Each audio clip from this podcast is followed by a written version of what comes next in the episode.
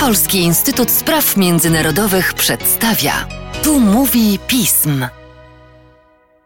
Przy mikrofonie Mateusz Józwiak, a wraz ze mną Łukasz Maślanka, analityk naszego Instytutu i ekspert do spraw Francji. Cześć Łukaszu. Cześć. W kwietniu 2020 roku odbędą się wybory prezydenckie we Francji. I już wiemy, że prezydent Macron będzie ubiegać się w nich o reelekcję. Zaraz potem, w czerwcu, wybory parlamentarne. Do tego dodajmy początek francuskiej prezydencji już w styczniu. To bardzo intensywny czas przygotowań dla Francji. W związku z tym kieruję do Ciebie pytanie, a może nawet kilka. Jakie nastroje dominują we francuskim społeczeństwie i czy to prawda, że jest to najbardziej prawicowe społeczeństwo w historii? Tak, badania socjologiczne wskazują na to, że społeczeństwo francuskie orientuje się coraz bardziej w kierunku prawicy.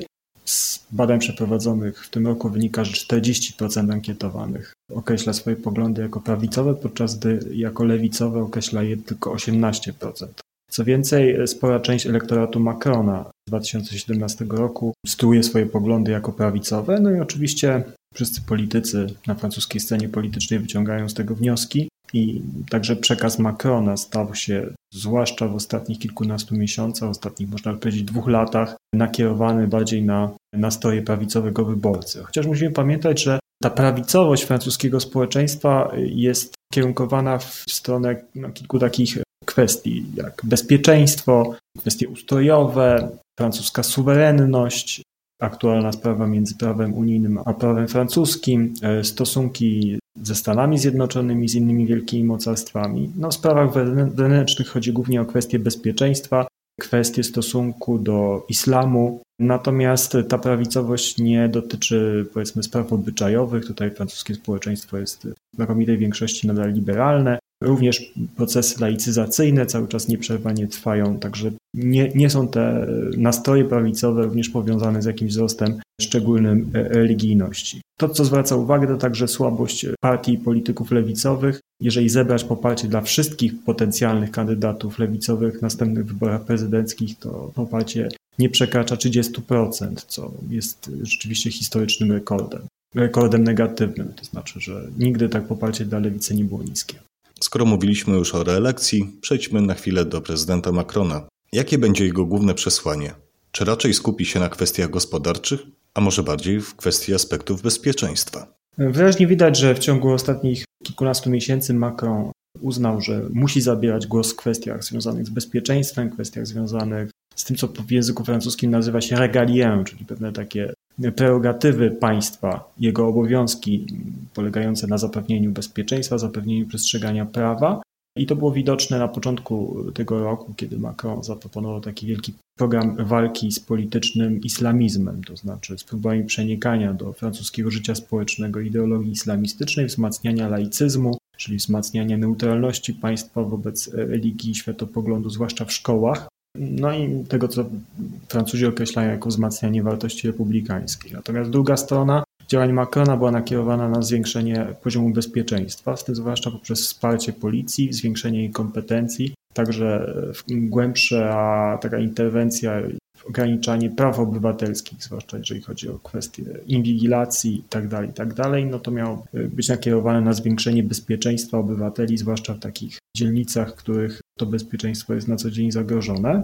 Ale w ostatnich tygodniach, zwłaszcza wobec tej ofensywy, jaką podjął Eric Zemmour, promując już takie hasła rzeczywiście bardzo ekstremistyczne, Macron chyba doszedł do wniosku, że dalsze skupianie się wyłącznie na kwestiach bezpieczeństwa jest de facto powiększaniem elektoratu skrajnej prawicy, to znaczy skupianie się na tych tematach może stać się swego rodzaju samospełniającą się przepowiednią, zgodnie z którą jeżeli poruszamy tylko te tematy, to wyborcy zwrócą się w stronę partii, które są zdolne, czy kandydatów, którzy są zdolni do robienia tego w sposób znacznie bardziej radykalny niż Macron. W związku z tym Macron przedstawił taki dość szeroko zakrojony plan inwestycyjny Francja 2030, który ma się skupić na wsparciu przez państwo wybranych gałęzi francuskiej gospodarki po to, żeby pomóc im przejść przez transformację ekologiczną, promować innowacje, zwłaszcza w takich kwestiach jak na przykład bezpieczeństwo danych teleinformatycznych, składowanie tych danych, kwestie chmury, kwestie transformacji ekologicznej rolnictwa, które jest tak francuską piętą achillesową.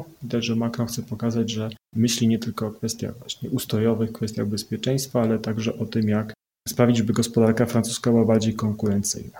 A skąd ta popularność Erica Zemmoura? Czy może znaleźć się z Macronem w drugiej turze zamiast Marie Le Pen?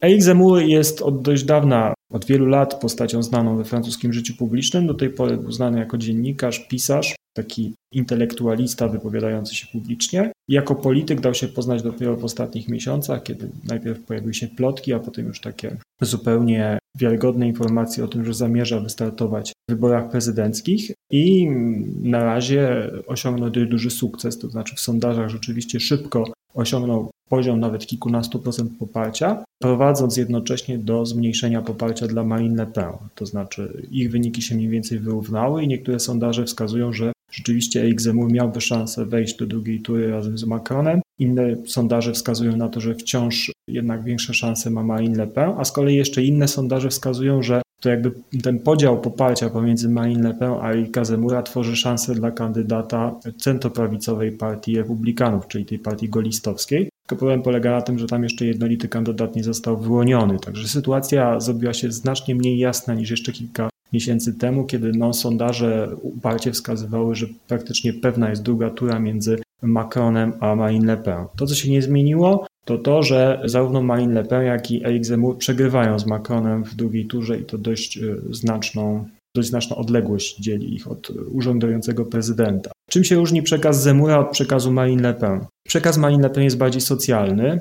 Marine Le Pen od lat prowadzi taką politykę dediabolizacji, to znaczy chce się przedstawić jako polityk rozsądny, umiarkowany, jednocześnie polityk skupiony na sprawach Francuzów z prowincji, którzy borykają się z rozmaitymi problemami gospodarczymi, podczas gdy Eric Zemmour skupia się prawie wyłącznie na kwestiach tożsamościowych, walczy z islamizmem, opowiada się za takim utwierdzeniem bardzo tradycyjnego rozumienia historii Francji, jako historii białych Francuzów, walczy z wszelkiego rodzaju przejawami pokuty za kolonializm, za zbrodnie, jakich Francja dopuściła się wobec innych narodów, zwłaszcza tych narodów kolonizowanych. Właśnie taką dość prostą filozofię narodowej dumy i pozbycia się narodowych kompleksów. Trzeba wspomnieć o tym, że pomaga mu też to, że on sam jest osobą pochodzenia żydowskiego, pochodzi z Algierii, w związku z tym łatwo mu odbijać pewne zarzuty ekstremizmu w taki sposób, że jakże on, osoba pochodzenia żydowskiego, mógł być na przykład antysemitą. A czasami też zdarza mu się wypowiadać takie opinie, które mogłyby zostać uznane z jednej strony za antysemickie, z drugiej strony za antymuzułmańskie. Jest to taka dość prosta filozofia bazująca na ksenofobii. Jednocześnie z drugiej strony, mimo tych ekstremalnych opinii, Zemmour jest intelektualistą, wciąż nim pozostaje. W związku z tym jego przekaz też trafia do tych grup elektoratu, które do tej pory były dla Marine Le Pen niedostępne. To są właśnie osoby o poglądach z jednej strony bardzo prawicowych, ale z drugiej strony też posiadające wyższe wykształcenie. To są często środowiska bardzo konserwatywnych katolików, które raczej do tej pory na partię Marine Le Pen nie głosowały. Głosowały raczej na partię golistowską i tam jakby tworzyły prawe skrzydło tej partii. Czy jest szansa na jednego kandydata obozu golistowskiego? Ostatnie wybory samorządowe, to znaczy zarówno zeszłoroczne wybory municypalne, jak i tegoroczne wybory regionalne pokazały, że kondycja partii golistowskiej, czy ona się nazywa Partia Republikanów, nie jest najgorsza. Widać, że może ona liczyć na kilkanaście procent poparcia. W wielu regionach i gminach posiada wciąż bardzo silne zakorzenienie, posiada wiernych wyborców i to zmobilizowanych wyborców. Poszli do wyborów mimo niskiej frekwencji. Natomiast to, co jest problemem, to to, że tam jest bardzo wiele osób o ambicjach liderów. W tej chwili na prowadzenie wysuwa się trzech głównych kandydatów mających ambicje prezydenckie. Najważniejszy z nich to Xavier Bertrand, prezydent regionu północnego, regionu Hauts-de-France, który nie jest członkiem partii Republikanie i przez wiele miesięcy przedstawiał swoją kandydaturę jako niezależną od partii i nieuzgodnioną z partią. I to rodziło ryzyko tego, że ostatecznie do wyborów może stanąć dwóch kandydatów reprezentujących to samo środowisko polityczne, to znaczy niezależny Xavier Bertrand i ktoś z pozostałych, a z tych pozostałych najważniejsi to Valérie Pécresse, szefowa regionu paryskiego oraz Michel Barnier, były negocjator Brexitu ze strony Unii Europejskiej, ale również wieloletni członek Partii Republikanów, który obecnie bardzo wyraźnie zwraca się w kierunku mocno prawicowego wyborcy, co też kłóci się z jego dotychczasowym wizerunkiem, ponieważ uchodził za polityka centrowego, a w tej chwili bardzo mocno akcentuje te prawicowe części swojego programu. Między innymi też opowiada się za kwestionowaniem supremacji prawa międzynarodowego, prawa unijnego w kwestiach związanych z migracją, domaga się tutaj dla Francji większej przestrzeni decydowania w tych kwestiach. Szanowni Państwo, przed nami kilka ważnych decyzji do podjęcia przez francuskich wyborców. Znacznie więcej pytań, które wraz z rokiem 2022 zaczną się pojawiać. Jednak jestem przekonany, że razem z Łukaszem uda nam się na nie odpowiedzieć, prawda? Miejmy nadzieję, chociaż sytuacja jest nieprzewidywalna. Tymczasem dziękuję za dzisiejszy podcast, naturalnie zachęcając Państwa do śledzenia naszej strony internetowej, czytania najnowszych komentarzy i biuletynów i cóż, do usłyszenia.